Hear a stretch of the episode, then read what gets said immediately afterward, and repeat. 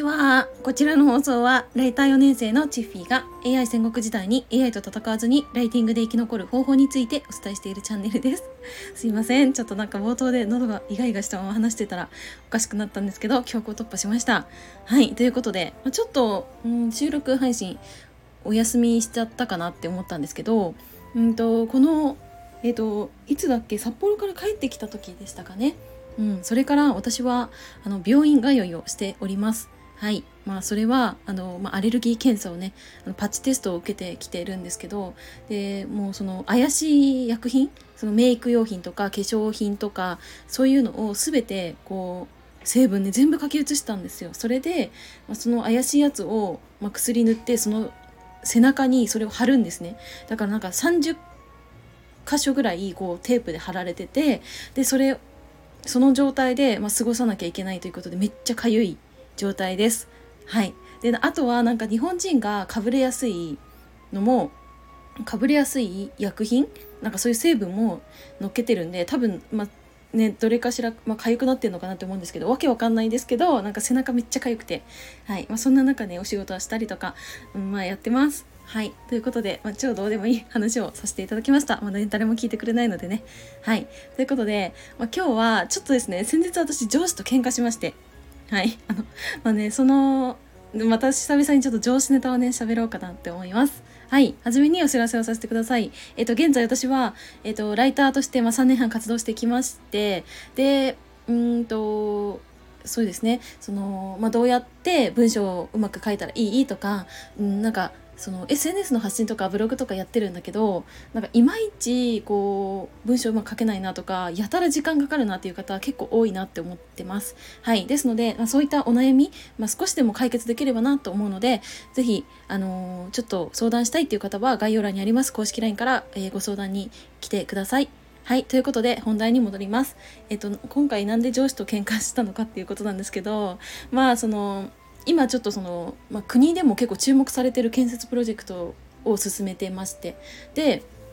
私のチームでその現場の方に行ってる方がいれば、その人をサポートする方もいてみたいな感じで、その上司も、資材の荷受けとか搬入搬出っていうなんかそういう作業をやってバックアップしてる感じなんですね。でそうなると私のチームどうなるっていうと、結構日々の私は結構全国のこれからこう建設プロジェクトが始まるための施工の資料を作ったりとか、工事原価算出したりとか、施工の工程組んだりとか、そういう作業をやってるんですけど、私のチームがいなくなることにより、私が一人でそれを回さなくちゃいけないという事態が発生しそうだなって思ったんですね。しそうだなというか、なんか現に今、ちょっとそういう現象が起きてて、例えばなんか東北の地方からちょっとチーフィーさん、これ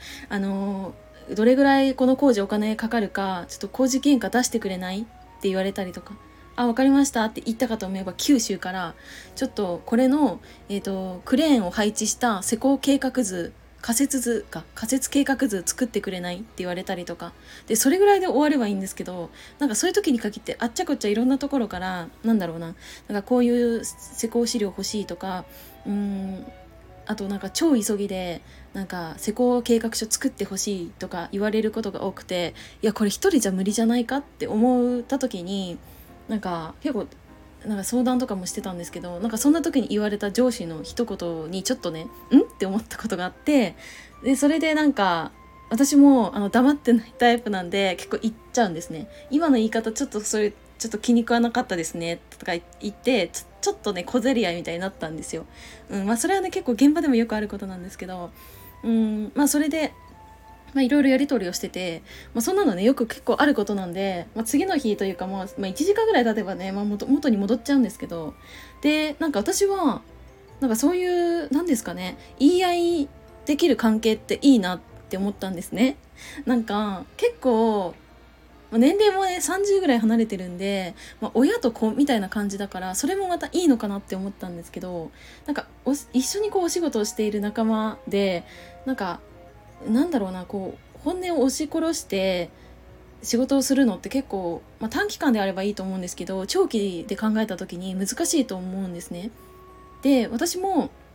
なんか今のその言い方ちょっとトゲありましたよねとか、なんかこういうの結構言うんですけど、言った時にやっぱ人によってはなんだこいつって思う人もいるし、なんかこいつ仕事やりづらいなって思う人もいると思うんですけど、私はでも相手もそういう風に言ってくれるタイプだとすごいやりやすくて、でなんかこれ私工事現場でもちょいちょい怒ってて、な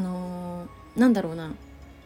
高所作業車っていうなんかそういうね機械を私運転するときに下からなんかそのわーわーわーわー言ってくるんですよ、上司がね、あでもねこうでもねって言ってきたときに私はガン無視して降りたときにそれを全部伝えてたんですけど、なんかそういう、小競り合いをねしてたときに、でもいつまでもなんかそういう状態を続けてても工事の仕事って全然前に進まないんですよね。なんか私たちがこう指示を出して指揮監督をして作業員さんたちにこう物をね作ってもらうっていう感じになるんですけど、その監督である私たちがそのいつまでたってもなんかさっきああいうこと言ったからなんかあの人と口聞きたくないとか、そのなんか子供みたいなわけわかんないことやってたら全然仕事進まないんで、私は言いたいことだけ言った後になんかもうリセットしてじゃあこうしましょうみたいにはなるんですよ。でそれってでも私だけでもダメで、その仕事をする相手、私であれば上司もそういうタイプじゃないとうまく仕事が回んないと思うんですけど、それが私の上司はそれがないので、なんか本当に言いたいことだけ言ってはいリセット、はいじゃあ何やろうかみたいな感じになるから、なんかそれがねすごい仕事をやりやすいなって思ってて、そうだからなんかそう私もね今回そのさっきの言い方は気に食わなかったですって言った後に、それは上司もね、なんかあの後言った後にそれは思ったって言ってくれて、ただ私のねちょっとイラッとしたポイントがそこで収まんなかったんで、その後にねもらった電話を無視したんですけど、なんかその後に、朝ですね、普通に電話に出た時にチフィさんなんか電話にも出てくれないほどお怒りだと思うんですけどって言われた時に、そう正直そうあの時は歩きながらイライラが収まらなかったんで電話無視しましたって言ったらそうなんかそんな感じで、終わったんですけどね、でもなんかその私はこういう関係性すごいいいなって思うし、なんか何ですかね、その喧嘩一つもなんか笑いに変わるのがめっちゃいいなって思って、なんかそうですね、やっぱり一緒に仕事をする相手ってやっぱり大事で、よくさその上司ガチャとか部下ガチャとか いろいろなことは言われてますけど、それは実際そうだと思うんですけどね、なんか自分一人でできることって結構限られてると思ってて、だからこそそういう一緒に仕事をする仲間とか、